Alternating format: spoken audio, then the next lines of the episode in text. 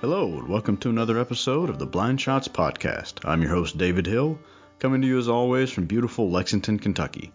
This is episode 7, a conversation with Tyler Van Hoose, who is the general manager at Keene Trace Golf Club. Uh, you may recognize the name of that club because it's the host course of the PGA Tour's Barbasol Championship. Uh, it's a fun conversation with Tyler about the status and business of golf right now through the lens of an uncommon model of the Contemporary Golf Club, running a non equity golf club across two separate campuses and courses that also hosts a PGA Tour event, as well as other significant amateur events. gives Tyler a unique insight into the, the business of golf and that members and everyday golfers can appreciate. Plus, as you'll quickly discern, he's from the Appalachian Hills of Kentucky, which instantly makes his storytelling easily 25 to 35% better right off the top. So, more on that in a moment. Before then, reminder that the Blind Shots podcast is a proud member of the Talking Golf network of shows, which you can find at talkinggolf.com. It's only one G in talkinggolf.com. You can interact with this show on Twitter at BlindShotsPod. You can find my thoughts and writings online at onebeardedgolfer.com, and you can interact with me directly at onebeardedgolfer. I'm also on Facebook and Instagram, so feel free to reach out there. Uh, as far as some of the things we talk about on the episode, as always, we'll have pertinent links in the show notes, so do check that out. A reminder that this podcast is sponsored by me, in addition to plain talking and writing about golf. I'm a licensed Kentucky realtor with Rector Hayden Realtors, a, Blue, a Berkshire Hathaway affiliate. I've got a dual focus working with homeowners on buying and selling homes and also working with investors and businesses on commercial properties here in central Kentucky. You can check me out at davidhill.rhr.com. Reach out. I'll be happy to discuss whatever real estate needs you might have here in central Kentucky. Now back to the episode. Our discussion covers Tyler's journey in golf, trying to manage golf in a recession, uh, some of the differences between various private club models, uh, the haves and the have nots, so to speak, uh, his club's philanthropic mission, and what it's like to work with the PGA Tour and tour staff and what that process has really taught him. So it's fun, light-hearted conversation that I think you'll enjoy. Tyler's easy to listen to uh, and stay engaged. So here's Tyler Van Hoose of the Keene Trace Golf Club without further ado. And now I'm speaking with Tyler Van Hoose, who is the general manager of the Keene Trace Golf Club in Nicholasville, Kentucky, just outside of Lexington. Uh, Tyler, thank you for joining me. Yeah, it's my pleasure. Happy glad, to do. Glad to have you on here. Tell folks, give me the, the quick bio on you. How you how you arrived uh, in golf? Did you grow up with it? Uh, so I did. I started playing golf when I was about 12 or 13 years old. And honestly, it's kind of funny. It was just a, somewhat by happenstance. I don't. I've got some extended relatives that play golf, but I'm the only person in my family that plays golf. Only one that's really ever even been around the game. My dad would go over to our local um, country club, if you will. I'm originally from Paintsville, Kentucky, proud Eastern Kentuckian, as you'll hear in my accent. I've never gotten rid of that, but uh, I, so he would be around the club every now and then for social events, but never for golf. He knew the game and watched it on TV, but it wasn't a player. Still not a player. I'm still the only player in my family, which I've probably done a terrible job of growing the game in that aspect. um, but honestly, I, was in middle school and there was a group. My, I had a group of friends who uh, we we were hanging out with some of our the girls, right? And they had their dads were members at the club, and they had all their had all their own private carts. So we just went started going to the golf course with them just to hang out with the girls and ride around the golf course in these golf carts, and ended up falling in love with the game while I was there, and um, got a job uh, working with Larry Ward as a volunteer when he opened up Stonecrest in Prestonsburg, Kentucky. And so when it opened up, I just kind of stood out the backdrop not unpaid and just to make tips. And at that back then, it was uh, a pretty lucrative gig. I would much rather been out there than in the golf shop. Yeah, that's got to be what mid late '90s, or early 2000s, and that's when golf was hopping. That's when a, a cart staff could actually make a you could make a living doing that. Yep, um, yep. I think I was 02 or 03. I was up there.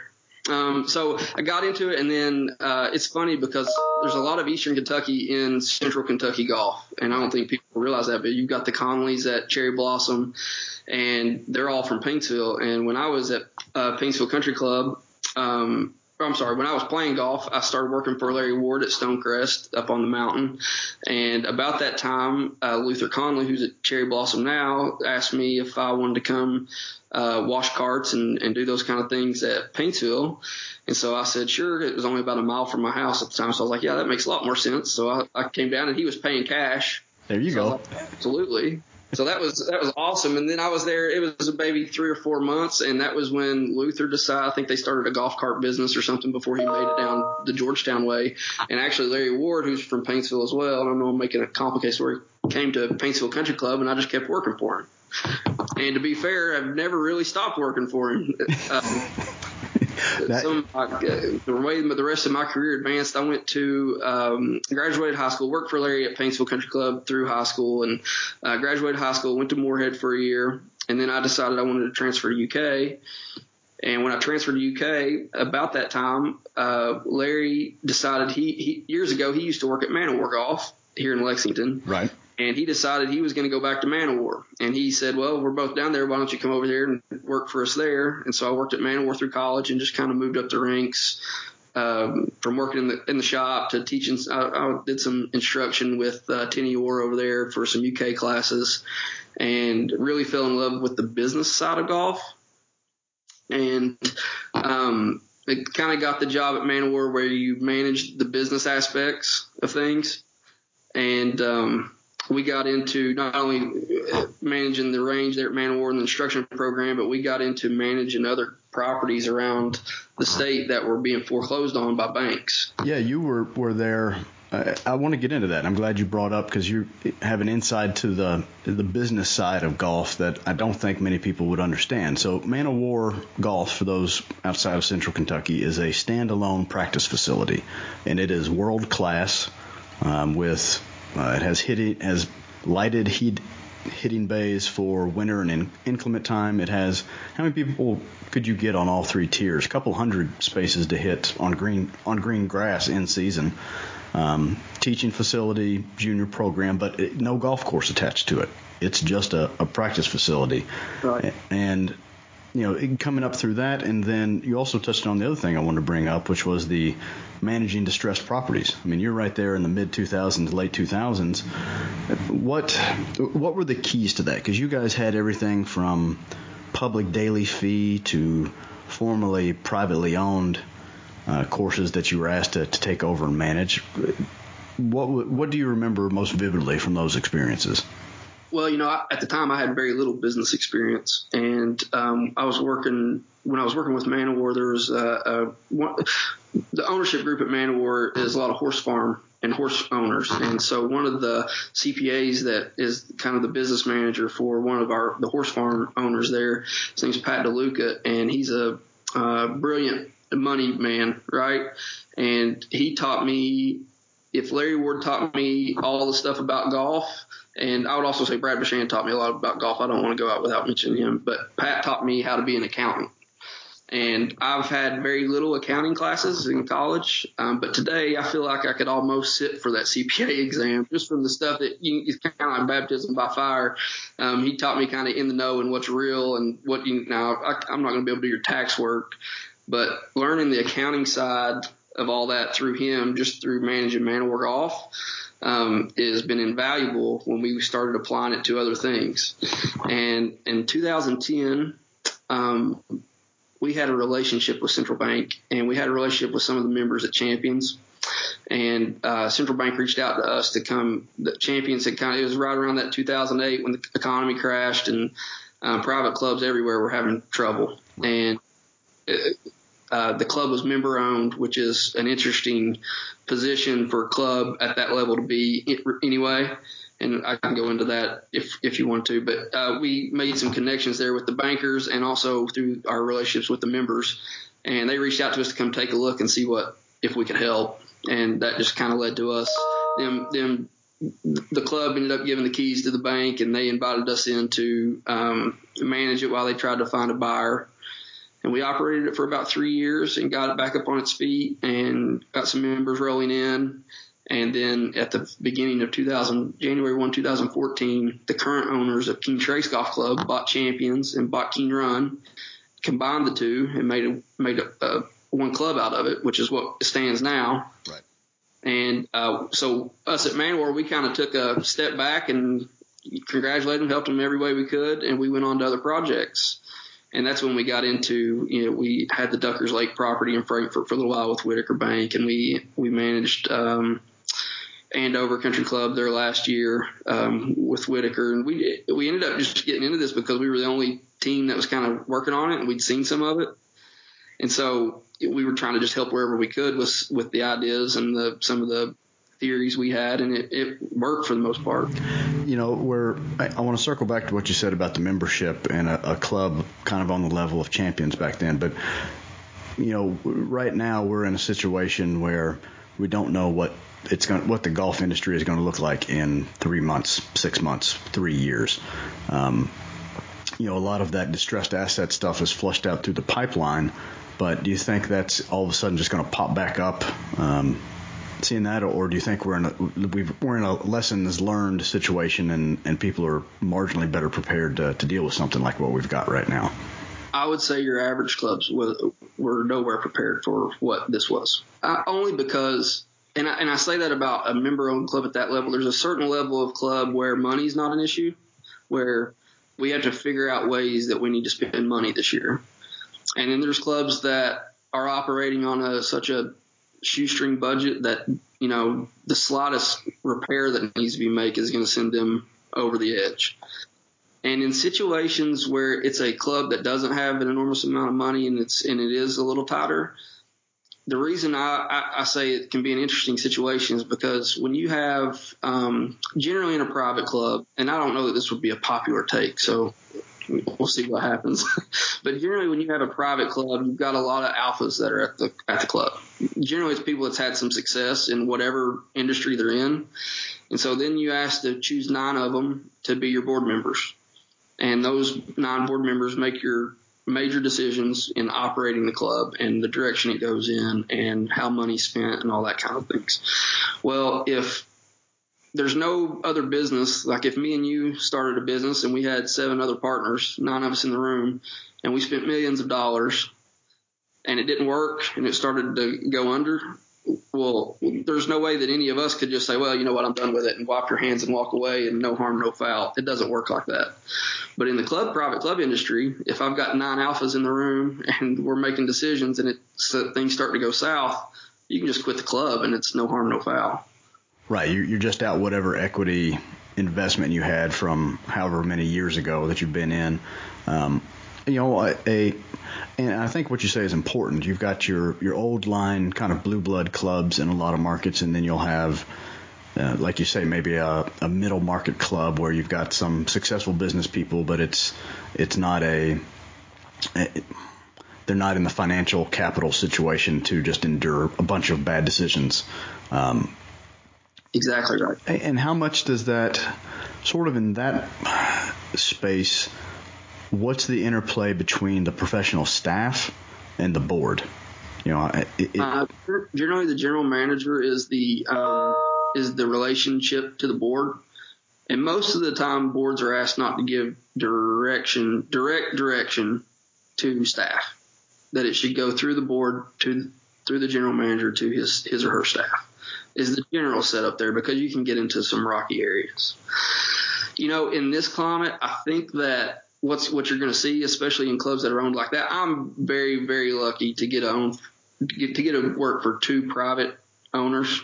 Yeah, you're, you're in a benevolent dictatorship as opposed to a member owned situation. Yes, and it's beneficial in a lot of ways, and I can go into some of that. But um, I think what you're going to see in some of these member owned clubs, what's going to happen is generally there's an operating budget and there's a capital budget. And the operating budgets, the, most of your clubs are nonprofits, so the operating budget's meant to be a dead break even. Right. And then when you see clubs do assessments or add on uh, extras to the bill that is capital, that's that goes straight into a capital budget where they would only spend that money to renovate the pool or do um, drainage work on the golf course or anything that's not part of that operation. Right, not not your your yearly expenses, not an annual expense, something you're saving up for. The the, the home equivalent would be saving up to put a new roof on your house, exactly. as opposed to buying the groceries. Exactly. And so what's what I will suspect that we'll see is you're going to have a lot. Member-owned clubs mean that if the club loses money, the members have to put money in. Just like if we had owned a business, we lose money, we have to put money in. And so that's when you see some of these assessments that roll in that often scare potential members and potential members off from clubs because the assessment can be, you know, what, what your deficit ran if you didn't manage your your money properly can run major dollars. Yeah, that's four or five figures pretty easily. Yeah. Oh yeah. And and so now what you'll see with from this, especially you know golf courses through all of this stuff with COVID nineteen, the golf courses for the most part in Kentucky have been able to operate with some some changes in how we clean things, how we prepare for things, how close we get to people, things like that. But where it has hit clubs is in events so you're not able to do weddings, you're not able to do outings. And most of the time in the food and beverage industry in the club, you're trying to break even or just try to limit your loss as little as possible. It's an amenity. And the reason you can even do that is because your weddings and events roll in. Well, now clubs that can't have those wedding events and they're having a $50,000 wedding, that yeah, lose that's a thousand dollar weddings and tell me how you feel as a GM. yeah, and we've got several. Uh, that's something I wanted to bring up later too, because we do have several clubs that thrive on that outing business. Uh, mm-hmm. Uh, that you know, it's a significant portion of their their business model. Um, yeah, a lot of. I, I think the the division between the haves and the have-nots through 2020 is only going to get wider. Um, just as a, a, layman, you know, you're you mentioned you're in a pretty sophisticated business model there. You have private owners, uh, and you're a GM of a club that has two courses. So you've got a lot of real estate to manage. Um, your, I, I was trying to come up with a list of your constituents. You have your paying members and families. You have your staff. You have adjacent landowners because both courses technically are residential. Now they're not, you know, they're they're two of the better residential courses you play because the houses don't intrude uh, from a player's from a selfish player standpoint. But you know, you do have construction and um, you know those sorts of things. You have not only golf, golf operations, but you guys down at Keene keep growing. You've got workout facilities. Um, I know a pool. I, I, don't know. I can't remember if I've seen tennis courts over there or not. Yep, we've got two tennis courts. We've got so not even, so we've got like you said. I'll give you kind of our plug on the club. Um, Keene Trace Golf Club, we're two courses, one club, and we're all inclusive. Which means, so the idea is to make it really easy and really. Um, we want to just encourage you make remove any barriers that wouldn't have you or your family coming out, and even if you've got an hour, come spend an hour with us.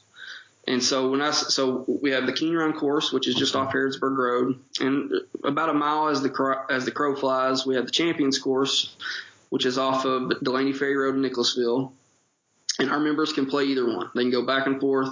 And then as a part of our dues structure, all everything's included. It's all inclusive. So at most clubs, what you'll see is I pay my dues line every month, and then when I want to come play golf, uh, I pay you a twenty or twenty five dollar cart fee each time I come we threw out the cart fee, we threw out the range fee, locker fees. There are no other fees here. When you pay your dues line, all we ask you to do is come, show up, and enjoy your golf with us. Enjoy the club. So if you have time, like for you, I know you've got two sons. If you had, if you wanted to bring your sons out and you know they're not going to go 18, you know they're not going to go 18 holes. They may not make it nine holes, but you've got enough time to play two holes, right? right. And you guys come spend a few minutes on the putting green, and you can go play two holes. You don't have to worry about well I'm not going to go over there for two holes and pay $25 cart fee for two holes. What, what am I doing? Right. But in our set, setup, we get a lot of people that do that. We get a lot of couples that do that. We get a lot of families that do that. And because the big complaint is there's not enough time to play golf. I don't have four and a half hours to go play or four hours to go play. Well, don't play four hours. If you've got an hour, come spend it with us. You know, at a private club, you can get nine. You know, if if things are moving well, you might get nine holes in on a, a weeknight uh, in an hour. I'll tell you something that, that blows my mind. We've got we we kind of bend a little bit from traditional stuff sometimes, and we'll allow some foursomes to go, mm-hmm. only because uh, see last week the foursomes were playing in three and a half hours at Keene Run. And they're, but we've got everybody in their own golf cart, and they're playing a game where you know they're they're picking them up pretty generously, but still foursomes playing in three and a half that's that's moving. should, was Mark Phillips in that group? He's one of my best friends, and he does not tolerate the slow play. Yes, he very well could be. but anyway, so we have the two courses. Um, we also have the pool is at the Keeney Run course. We have a brand new fitness center that's at the Keeney Run course that has its own standalone. Um, we launched a business. So the gym is a two-story facility. The top floor is what you would imagine a, an open workout. You know, go in and use the run on the treadmill, use the machines, lift weights. Then the downstairs uh, is a we opened up a as part of the club. It's called Core Fitness and what we do is we teach um, fitness classes. It's very boutique fitness classes, HIIT training, yoga, um, uh, spin classes, and we have a director of fitness. Her name's Abby Kearns, and my partner uh, here at the club that helps manage this whole operation. Her name's Lauren Vernon, who's I got the greatest staff in the world here, and um, they are making a big impact with that gym facility. It's been a major, major um, amenity here for us. I, I can I can only imagine that that's you know seeing that grow just through your, your social media feed. You know we're we're a YMCA family. That's where I go and hide when I'm not on the golf course. But but seeing how comprehensive that gym has gotten has really made that a, a tempting. Uh, it, it blows my mind. Well, and well, the biggest benefit is is lots of times in the club industry, there's always a man looking to get in the golf game. Like that's the predominant lead that you get at a club, right? Is is a male, 40 year old male looking to play some golf and what can we do for his family? Well, having a setup with core fitness and the gym there and the pool, now I've got the wife in the family that is intrigued by what we're doing. And so that's actually been a draw for us to bring men in to play golf. And not that we're only going for men in golf. I'm just talking about the predominant sections, but it's it's bringing in a whole new level of leads for a membership or a new, um, I guess, just a new uh, group of people that we're attracting to club life. Do you guys own your food and beverage, or is that sub? We don't. Okay. We don't. Uh, so we partner with a gentleman named Yancey Markham, and he owns Keene Dining and Events. And so we farm that out. Um, but I will tell you, Yancey's such a good partner. He acts as my food and beverage director. He still comes to our staff meetings and acts like a department head. And so it's a very, um, uh, we're all very close and work really closely together. Now, you mentioned uh, earlier, you mentioned that you started working for Larry. Now, you have on the backside of the range there is the high perf- at Keene. You've got the high performance training academy, and you've got some. I mean, you've got some world class teachers back there. That is something that, as far as I know, didn't really exist except at the the really highest level 10, 15, 20 years ago, where you had these sort of you know, it, it, was used to be the old pro model, a jack of all trades, and now you've got these teachers. Uh, what is that interplay like, and what does that do for your members? Uh, what do you, what's the feedback you get on uh, sure. on that operation? Well, that's kind of another. Uh, I could go list through list all of our amenities. We're we're in so many doing so many different things here at the club. But so one of the other things we have, we have the gym down there. We've got the academy. In the academy, we have Larry Ward, who's a multi uh, teacher of the year here in Kentucky, and is is known as one of the best in the country. Um, we've got um, Tyrus York, who is the uh, ladies coach at Transylvania University and is also a, I think, a two-time Kentucky Teacher of the Year. We have Grover Justice out there, who um, is a Yes, he gets every year he gets the exemption to the Barbasol, not because we're giving it to him, but because he's earning it through the section. He's the player of the year every year in the section, and is and has a, a stacked book of great players. And we also have Myra Blackwelder out there, 1980 LPGA Tour Rookie of the Year, and so she's got some great women's programs that she's doing. And, you know, they do, like when we get into doing club fittings and instruction for our members and things like that, they handle all of that stuff. And they're, they're knowledgeable. They are the best in the business at what they do. And, you know, they have, we call them, um, stables of players, like we refer to them as horses. And I can't tell you many instructors that have better stables than, than those four do how big a club? Now, you guys don't. You don't have to tell me how many members you have, but just generally speaking, to support kind of the specialization you're talking about, where it's you mentioned it as a hierarchy, as department heads in sections. How big a club nowadays do you have to have in a market like Kentucky to to kind of pull that off? Well, I guess it depends on what kind of level of club you want to provide. If you want to a more public experience, it wouldn't take all that much. We here at Keene Trace, we have about 650 members. Okay. Um, that's over two golf courses, and um, you know we can probably take. I get asked all the time what's full, and I don't really have an answer to them on what's full. Um, I think the number's probably around 750 or 800, but that is um, it's going to be solely based on how busy the tee sheet is. I mean, we've just recently we went to this, but we generally try to not do tee times and just have the tee open for players, and and it has worked out very well. Outside of the weekends at Champions, um, we went to tee times there, but as long as my don't need tee times, I'm going to keep taking members because it's not causing an issue, sort of thing, right? Gotcha. No, it's really great because even with the academy, the membership utilizes the academy a lot. Um, but the academy, even if you're not a member at Keene Trace, you can still take instruction at that, that at that academy, which also creates you know uh, some leads to come into the business. And um, once you spend it, you've had you've had plenty of golf instruction in your life. You spend an hour with somebody on something as intimate as your golf game. You're going to either you're not going to if you didn't enjoy your experience, or you didn't learn anything, you're not going to be coming back very often. Right. But if you did, you now start to trust that person um, with your game, which is a great time to say, "Well, I'm here every day. If I'm Larry Ward, I'm here at the club every day. I think you should join here and, and be a member." And, and they can also be a salesman for the club to to to get more people in here. I would say that one of the great things that the academy's done for the club is we have become a junior hub of Central Kentucky of all Kentucky, as far as I'm concerned. I would put up my junior players up against about anybody in the state, anybody other clubs, uh, junior players in the state. That I don't think they're going to be able to play with my junior players.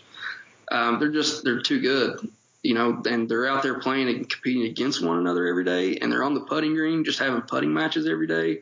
And it's it's the old adage of iron sharpens iron. If you're a junior player, I've, I've said it before. I'll make bold statements, but if you're a junior player and you're not playing here, you're the best players are here.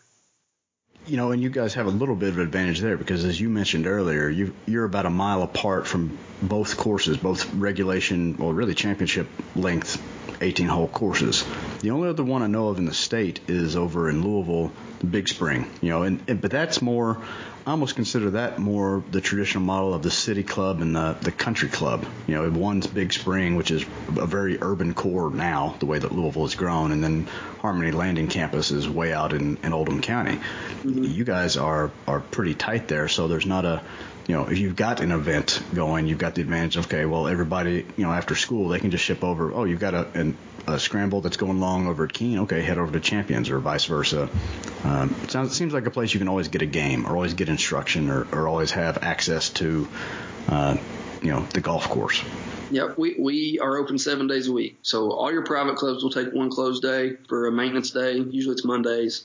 Um, we're open seven days, so we are closed at Champions on Mondays, and so on Mondays all the play shifts over to Keene Run, and then we're closed on Tuesdays at Keene Run, so all the play shifts over to Champions. But we will play every day of the week.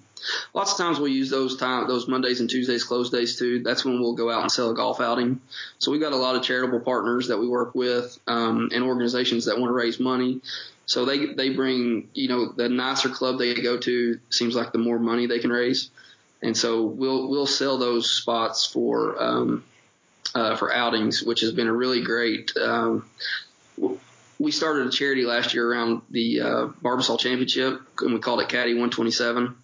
And so we, we've always kind of joked, and we've made some logos around a, an idea called King Cares, just like you know the NBA cares or NFL cares, King Cares. But it became real when we launched Caddy 127. We got these other charities involved. Uh, Caddy 127 is made up of five local charities. It's UK um, Children's uh, Network. It's uh, Make a Wish Foundation. Um, uh, the uh, Woodhill Community Center over on the other side of town. Mm-hmm. It is uh, Refuge for Women and All God's Children. And Caddy 127 was built around the idea that uh, the tag, the slogan on it is "Nobody should walk alone." And just like a, you have a caddy when you play, you know, helping you find your golf ball or rake bunkers or just be there to support you. That's what we wanted to be to um, um, the women and children around our area. That we don't want them out there walking alone. So we worked with them not only to pump some funding into them, but also just get the word out about them and get some marketing out about them so they can get other funding. Um, from donations and things like that. And just being a part of that, along with the other outings that we host to help raise money, it's more about this club's more about just the golf and the membership and what you would what you would think about at a general private club. We're doing other things where now we're even taking money out of every club event we have. We'll take five dollars or so out of every entry fee and put it in the Caddy 127 fund because not only the staff and ownership feels, but the members here have bought into it a lot too, which is it's just something special to be a part of as a group and a community versus just being okay. I'm your golf provider. Uh, anybody can be your golf. Uh, there's a lot of competition out there to be your golf provider. You know. Very, very true, and good on you guys for making that such a, an important initiative. You know, you mentioned Tyus a minute ago from the academy and his relationship with Transylvania. You know, in this area, you guys are a big provider and a big host for local events. I mean, you've had KGA events. Uh, I, want to say you've had a KBPGA event, but um, yeah. you know, hosted college. Now, Champions has a long that course has a long history of hosting. Uh, you know, big events, but uh, it's nice to see one of the local clubs really step up for the amateur game, essentially juniors, college events, mm-hmm. amateur statewide events. Talk to me a little bit about how how that has remained in emphasis and, and what that what that does for the club, what the members' reactions typically are uh, for things like that. So uh, what we did, so we've hosted uh, some of the recent ones we we hosted. Champions hosted the 2015 Kentucky Open was a recent one. We hosted uh, at Keene Run. We hosted the State Am in 18, I believe, 17 or 18. We hosted the State Am. Um, we last year was really fun. We had a packed year last year because, uh, you know, I, I, of course, you know, we were host to the, the PGA Tours Barbasol Championship in July. But last year, before we put in and tried to get the the Barbasol Championship, we had put a bid in to get the NCAA National Championship Division Three partnered with Transylvania. And so we had kind of we got the call that we were getting the Barbasol Championship, and you know three or four months later we got the call that we got the NCAA National Championship, and so then we were like, oh, okay. Yeah, you forgot to withdraw that bid, didn't you? uh, well, we didn't want to withdraw it because uh, first of all, I can't say enough about Brian Lane and Holly Sheely and Lee Oakley and some of the, and the entire the groups that, that are at Transy that we work with on it. But we, we kept it in. So in May of 2019, we hosted uh, Division Three National Championship followed by a PGA Tour event in July. And the funniest part about that is the fight for T space between the tour and the NCAA. You know, the tour puts restrictions on us, like they only want us to see us use the the first two thirds of the driving range at Champions, so we can preserve some of that for the tour until July. Right? Well, if I put 120 uh, collegiate golfers at the same golf course, that does, and I've and number one and most important, let me be clear, is our membership. So I, I, there were some trade offs that had to be made between the two on how much tee space we were going to use. Well, you know, you've still got a full head of hair, so it seems like you navigated it, it okay. I was worried, you know, you, yeah, you guys were very busy, uh, and th- that's kind of wanted wanted to get to is the is the membership generally okay with that, or do they take the pride in it that you hope they would, or are, are you fending off you know, hand grenades, standing in, in the shoes of the owners and, and the staff, kind of taking flack from these guys. I would say uh, there's certainly some grenades out there, but they're not. There's not. They're not as impactful as the positivity that the membership has about us doing some of this. Part of it is bringing some prestige back to the back to champions, and you know, Keene Run's still a new course, and it hadn't really hosted a bunch of big events. You know, that that state am that we hosted in 17, I believe, it was a um, that was a big moment just because we hadn't hosted that event, and now then we played it when we played those NCAA the NCAA's they played both courses. It was a dual course thing where half the field would be at uh, Keene Run and then the, and half the field at Champions. The next day they flipped, and then we played the final couple rounds at Champions. So that was a big deal. But the membership, honestly, we we manage it to where even like when we do the outings, they're never affected by the outings because we play them on closed days at the opposite course. And when we get into things like the NCAA, that's kind of a one-off, one year. It's not an every year because that did require us to shut down both golf courses for about a week. And but honestly, we had a lot of our members volunteered for that event. And with the with the Barbasol Championship, that's the other big one that causes, you know, I say we're open seven days a week, except for the two weeks that we're preparing and hosting the Barbasol Championship. And that uh, Keene Run's still open, so everybody can still go play Keene Run. Uh, but Champions is closed for those two weeks um, as we prepare for that. But again, our members volunteer. They support it. They get it. They also know us hosting some of these outings helps keep the dues down because we're we don't have to come to them to make sure in, in an assessment standpoint and and like some of these other clubs do. We we're going after these big time events. One for the prestige and the want to to host events like that. Um, but also it, it helps us manage our budgets to where we don't have to make dues and an exorbitant amount of money um, because we can supplement them with these outside this outside stuff. Sitting in the GM chair, what is your what has been your role and your experience with the PGA Tour event? You know, it, it, I would assume the owners are, are fairly hands-on or involved in that process and negotiating and and managing the tour, and then I guess there's a, a local uh, well, you tell me. Is there, I, I, know there was a local management company the first year. I don't know how that's sort of evolved. Uh, this would have been the third year for it, correct? Yep. Okay. So yep. tell me a little bit about the tour. So owners are definitely involved in in our conversations with the tour, and um, the tour is a lot of fun to work with. I, I think for me, I'm a young GM, and so uh, sometimes when I say I'm the GM, I kind of get like, oh, okay, because they're not expecting me to be young. Um, but they're very fun to work with and it's really exciting. You think like I thought I knew how the tour operated, even like how the business setup is with the tour, but it's really it's really different because like each each tour event around the country is owned and operated by an, an, a proprietary group. So if you're playing the John Deere, the tour doesn't own these events. So if somebody in Quad Cities, a committee owns the John Deere. Okay. Yeah. And so the the tour, the entire business of the tour, and what's most important to the tour, I would say, or what is the business of the tour is they are made their business really the membership of the player. They're a membership group. And their job is to give players on tour opportunities to play each and every week, which is how you end up with an opposite event like the Barbasol Championship because there's only so many that can qualify to get into the Open, the British Open. And so, um, first learning that aspect at first was that the tour doesn't own all these events and they're all separate entities and the tour is really just made up of the circuit that goes around, you know? And so then you jump in with a group and the first year we had, uh, BD Global and, uh, now the operations group is, uh, GGM Global Golf Management. Brian Pettigrew is our tournament director now. And, uh, so going out and selling the sponsorships for the event. Now the tour generally has the title sponsor worked out. Um, but any of the secondary sponsors uh, that come underneath that title, um, that's all locally done. Uh, so it's it's that group's job, it's our the club's job to go out and sell those sponsorships to be able to make that happen. Um, but on the other side is the tour gives us a lot of charity money. Uh, there's a lot of potential charity money to be able to give out. And so where our hearts were with the tour was one, we wanted the event. Actually, it's kind of funny how this event came about because originally we were kind of we never thought we had a chance at getting a tour event. Our hope was to get a web.com event, web.com at the time, Korn Ferry Tour now. And uh, one of the one of the tour officials uh, called up uh, BD Global's group and said, "Well, how would you feel about getting the, uh, a big boy event?" Like, well, what do you, you know, of course we're intrigued. Tell us more. And so it kind of, to be honest with you, my first year back at this club was in 2017. And I think we got that news about halfway through that year.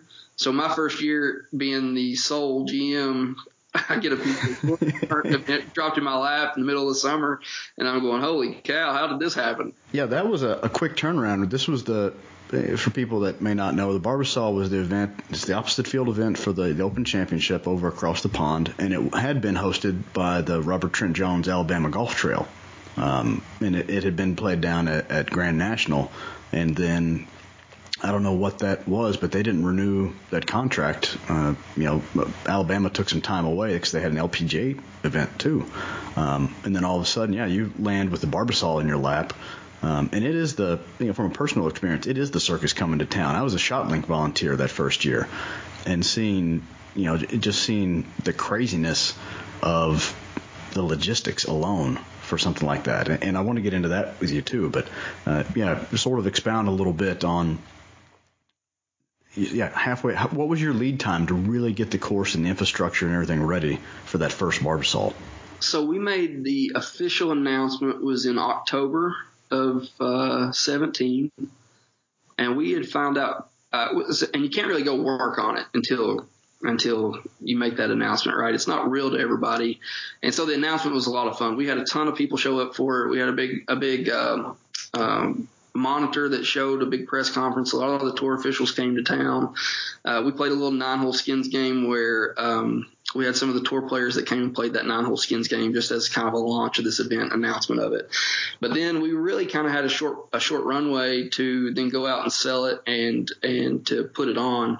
And kudos to BD Global and and Brooks Downing for bringing it here and to and to getting it up and going.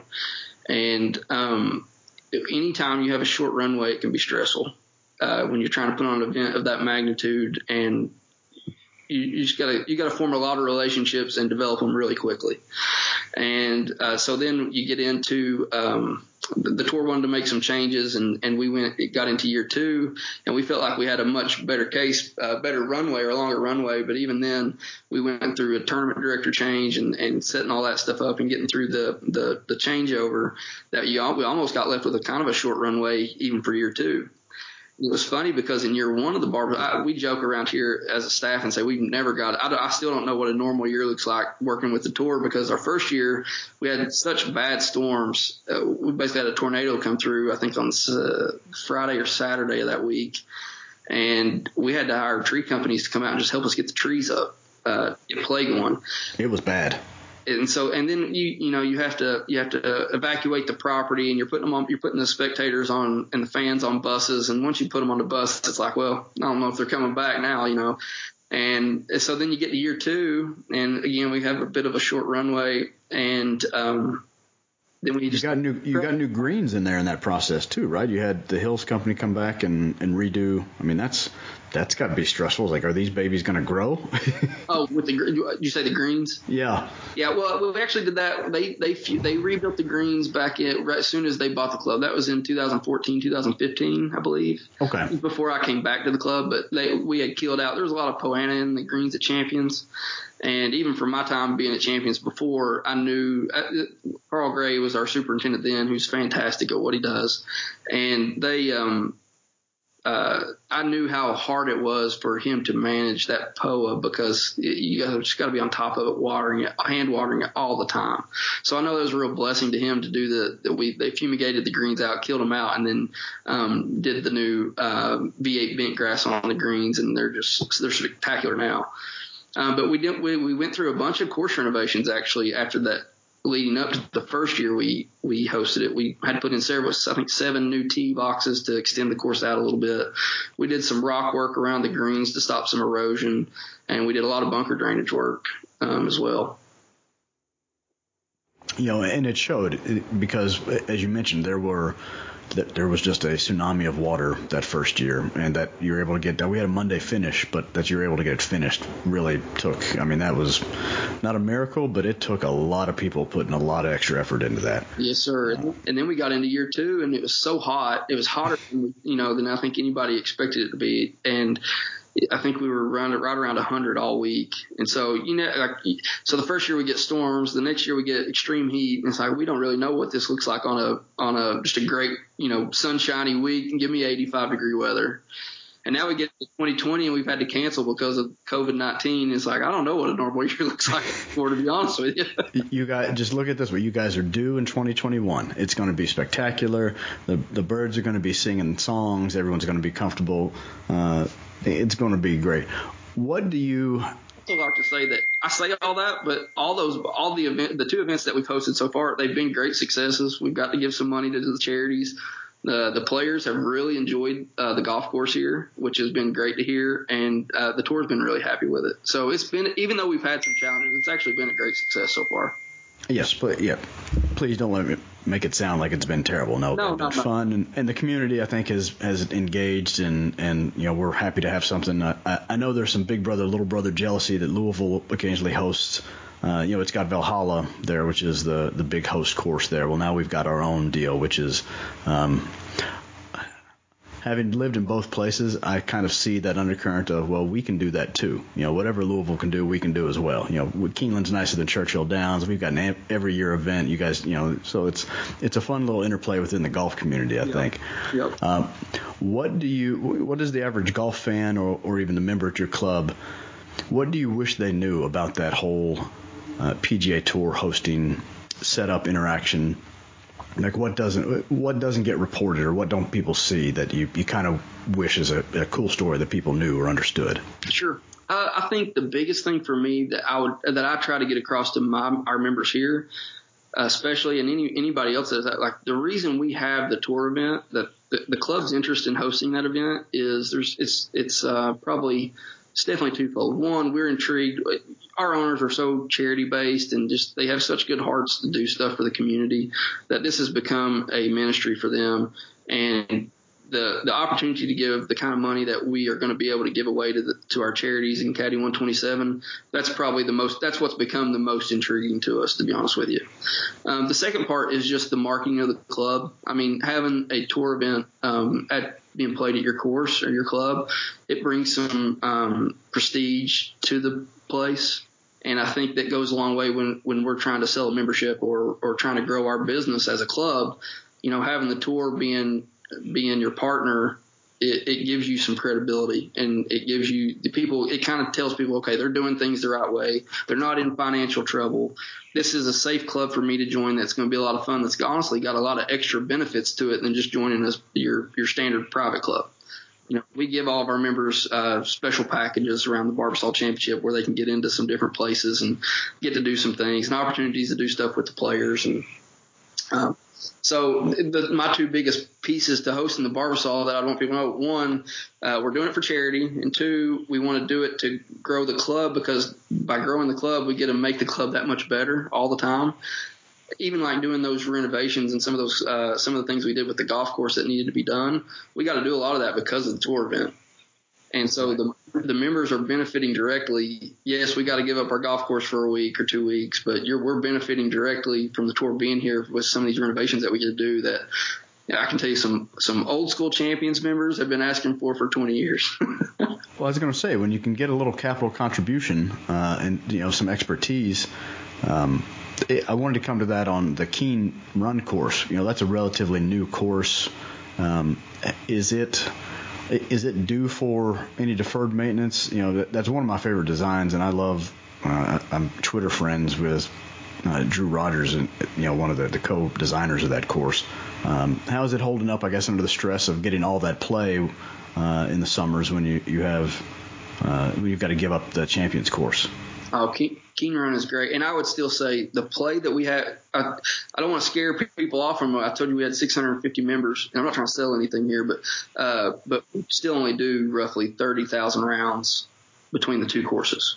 So the tee's open for you, so it's not getting this massive stress on it the things that need to be done at Keene Run, we, we've done some drainage work. We're right now we're wrapping up a T pro, a driving range project where we went out, we put new drainage in all of the landing areas on the driving range, so it would drain well. We put some drainage in the tee. We expanded our tee out and uh, put some more Bermuda grass in on the tee. Um, we need to do. We're going to do some drainage uh, projects on a few, two or three holes, and then we're going to put some new drainage in some of the bunkers uh, coming up over the next year or two. And but other than that, honestly, Keene Run is holding up really, really well. Well, that's great because it's a, it's a fun track. It's a walkable track. Um, other than that tr- that tree on Seven Fairway, um, you know, uh, other than that, it's a really enjoyable uh, the two course. Like is we need to get rid of the tree on 17 in 17's fairway and the tree on 7's fairway. I, I'm almost okay with 17. I can I can deal with that. That's there's a novelty there, you know, and you get you know you get a, a par five. But there's uh, if you ever look at an aerial for you listeners of of Keene Run Golf Course, uh, that part of Keene Trace, there's an old fence line on the adjacent property, and it probably continued across this golf property at one point, and in in somebody's infinite wisdom, they decided to keep one of those trees right in the middle of the fairway, and I try to aim at it so I don't hit it, but it, it just I can't do it. I, I've played out there maybe a dozen times. I've been very fortunate with events and friends to play out there, and that's it. That's the one. To me, that's the aiming point. Aim it, at, aim it at the tree, it's bad luck if you get if the tree's affecting you at that point. right, right. I'll tell you another thing that helps that helps with our course maintenance, and it's kind of two other little avenues that we have that, like I said, I could tell you more stories of how uh, I guess this club's just different in how we do things. Is we we own our own sod farm, so off of the property of Keene Run, there's some horse farm there that our owners also own. And instead of that just letting it sit, that we decided that we were going to plant sod there, and we grow and sell sod uh, off that sod farm. It's called Sinking Creek Sod Farm. And but what's great about it is, anytime we have some uh, bad spots on either course or or just need to redo an area, we just go cut our own sod up and take it up and put new sod down. And so it helps us um, if we do have a stress point on the golf course to, you know, put new stuff down right away. Uh, to go along with that, there's a uh, we are the franchisee for Dryject Kentucky. I don't know if you're familiar with the Dryject. Uh, yes, but tell but tell all the listeners about it. Sure. So we uh, we own uh, Bluegrass Dryject Services, and Dryject is a national brand that uh, it's, it's an airification system. So normally the dreaded word for all golfers is airification. And what airification does is usually you go in and the classic way to do it is you go in, you, you have a machine that pulls cores out, you know, about uh, two or three inches deep. And then when, um, I'm sorry, maybe three or four inches deep. And then when uh, we come back through, drop sand on the green, and we then rake all that sand into the holes. And what it does is there can be a thatch that's that gets on a green that won't allow water and chemicals to um, soak in to create healthy root systems, things like that. And when you break it up with that sand, it, it creates the layers uh, that will allow water and chemicals to get down, fertilizer to get down in there to create healthier grass. So what Dryject does, instead of going through all the work of pulling the cores and then dropping sand and then having to rake the sand around, Dryject is a machine that you push across the green or sports turf. It doesn't have to be a green, um, and it shoots the, at a high impact shoots the sand down into the ground.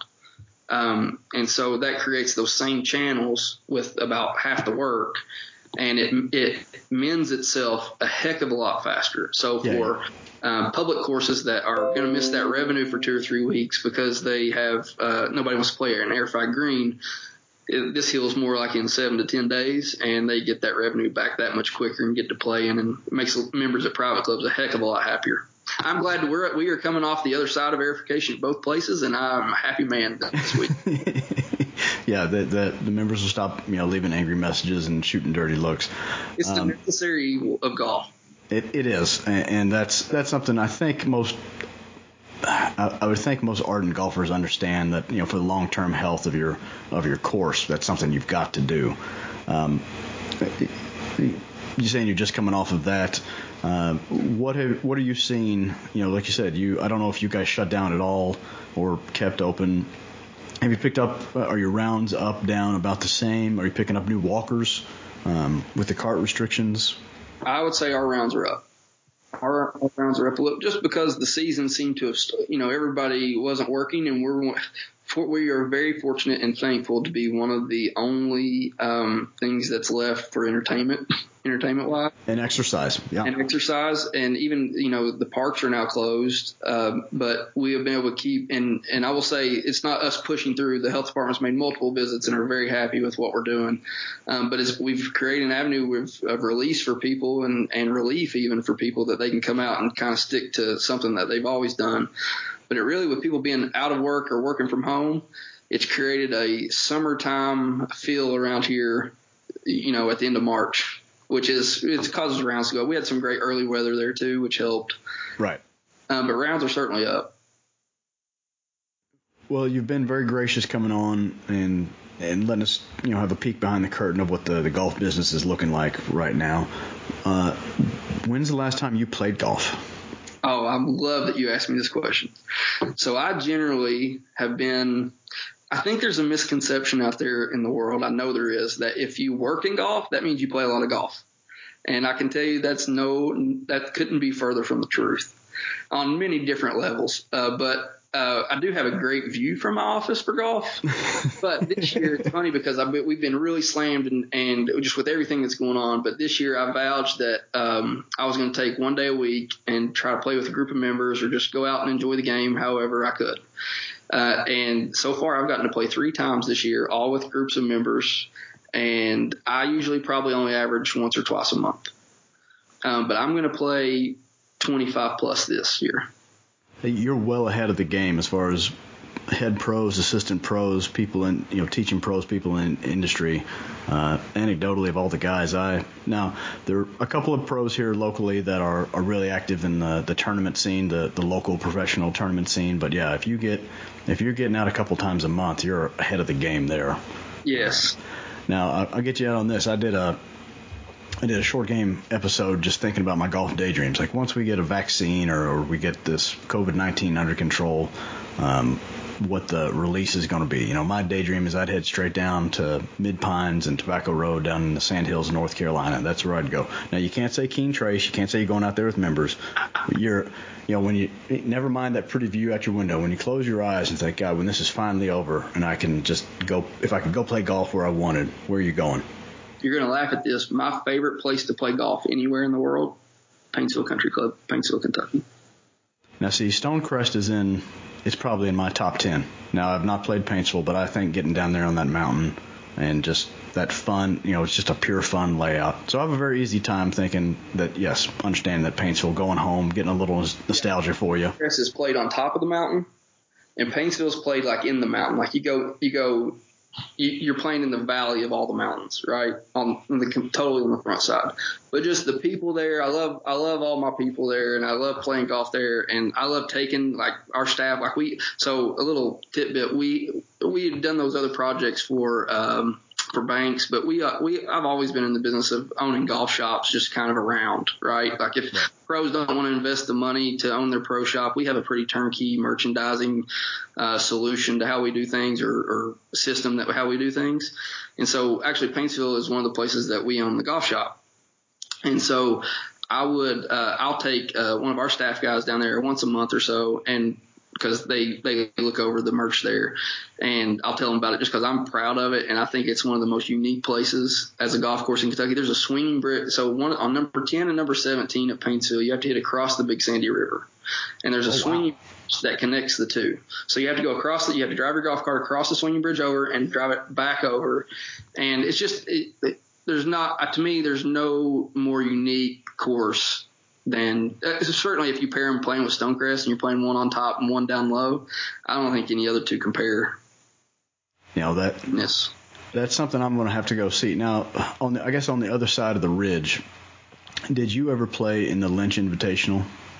I did not. Okay, there's it's talking about unique golf courses. That's something that's on my radar. I used to work with some guys from Pike County, and every year there's a I think it's a seven hole golf course that was built for some the coal executives way way back, you know, uh, back in the in, either in the interwar years or just after World War II. So. Um, and it's cut into the side. You know, the Stonecrest that we're talking about is a mountaintop removal reclamation site. So they've they've carved a, a flat spot on top of a mountain ridge up there. And you know, I've not seen Paintsville, but how have you been down to Wasioto? Because that's one of my favorite valley courses. You know, just okay. It's it's in valley fill and they have some. It creates some water issues, but yeah, that that difference between playing on top and playing on bottom is. Um, yeah, a little different experience. The variety is the spice of life, and that sounds like a lot of fun. There's no wind at Paintsville. A lot of wind at Stonecrest. you know what? As much as I, I like to fashion myself Stonecrest people, I'm, that means I might be Paintsville people. I had that experience the other day. Um, Tyler, thank you so much for coming on with me. I really appreciate it. Uh, we'll have to do a, a, version two sometime to get into some of these stories. I oh, hope we got yeah, you out of here. Talk to you all day. I'm telling you, I love telling oh. stories. I hope we got you out without getting you in trouble with the boss or with the members or with the wife or the little girl. So, yeah. Uh, now does she has she taken up the game? I, I, know she probably helps Daddy around the shop some, but has she got any interest in putting the ball? Runs with me out and about when we in the evening time, especially when we're prepping for Barbasol. I'll put her in the back. She likes to ride in the basket in the golf cart, which is a funny place, but it ends up working out really well. But she she's got a little play set, but she hasn't taken to it quite like I hope she does. Well, there's still time. I told her, I said, you can play and do whatever you want to, but you have to at least give it golf a chance because you're going to have some access to things that everybody else is not going to have. Yeah, yeah. Isn't that the truth? Well, again, I've been speaking with Tyler Van Hoose. He's the general manager of the Keene Trace Golf Club here in the Central Kentucky area. Thank you so much. Thank you. Good luck for a, a best of 2020. Appreciate you.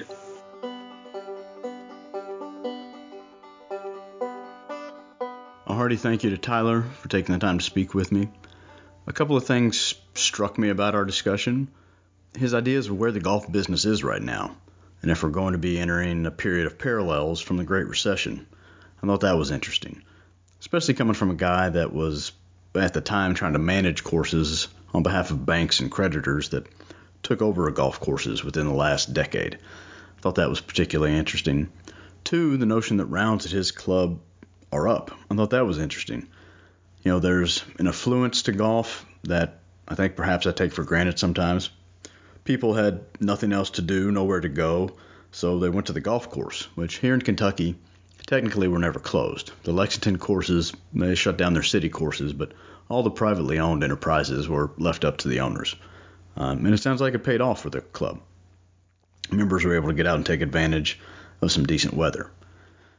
I hope for all our sakes that the idea also of increasing the percentage of golf rounds that were walked uh, continues to increase. That'd be a, a silver lining to this whole uh, tragic COVID 19 situation. Uh, for those wondering, the Champions Trace course uh, portion of Keene Trace, that's the one where the PGA Tour plays, that's an Arthur Hills design. And frankly, for my money, it's one of his best. Uh, it's from the 80s. As I mentioned, it does have a housing component to it, but they are way set back from the golf course. Uh, so it is not a typical residential facility. It's got a lot of good movement, uh, a lot of interest, a lot of intrigue, and unique features. Uh, so if you ever get the chance to play it, do take it up. The Keene Run course uh, is the newer course at Keene Trace. It's designed by Keith Foster and Drew Rogers. Uh, Drew's a University of Kentucky alumnus, so I always like to highlight his work. Uh, Tyler also mentioned Paintsville Country Club in his hometown. Do yourself a favor, look that up on Google Maps. Paintsville Country Club. It's one of the quirkier layouts you'll ever see, tucked into the the hollers and the valleys of, of those Appalachian hills in his hometown, divided by a highway and a river. Yes, it's it's a real trip. You know, but it's golf, and that's enough. Hey, Thanks for stopping by another episode of the Blind Shots Podcast. A reminder that you can interact with the show on Twitter at BlindShotsPod or on the web at blindshotspodcast.com. That's where you can download episodes of the show directly onto your favorite podcast playing device. Uh, the show is also on all the major uh, podcast feed services, so be sure to check it out there if you haven't already. I hope you liked what you heard here and that you'll subscribe and share an episode with friends or family. Uh, if you didn't like what you heard here, Sorry about that. I can't do anything about it now, but I will try to do better the next time. I hope you'll join me that next time here on the Blind Shots podcast. Uh, our next episode will be the second roundtable of the Americans in Scotland series. Uh, we're going to be covering Elie and Carnoustie. Uh, again, two very special clubs and golf courses for very different reasons. So be on the lookout for that dropping next week. If you would like some interesting reading material on where the game and the golf business are right now, uh, Bradley S. Klein recently penned a wonderful three part series uh, for morningread.com. He talked to people all across the golf industry, trying to find anything that vaguely resembles a consensus about, I guess, the, the current, the short term, and maybe the, the medium term prospectus for golf and looking at how people might look at golf a little bit differently. Uh, I thoroughly enjoyed them. I'd encourage you to check those out. I'll throw a link in the show notes. Most importantly, hope you're all being safe and smart and sane out there. We will get through this, and someday this war is going to end. Until then, whether you're playing golf safely now or simply daydreaming about it, do decide to go for it and take dead aim.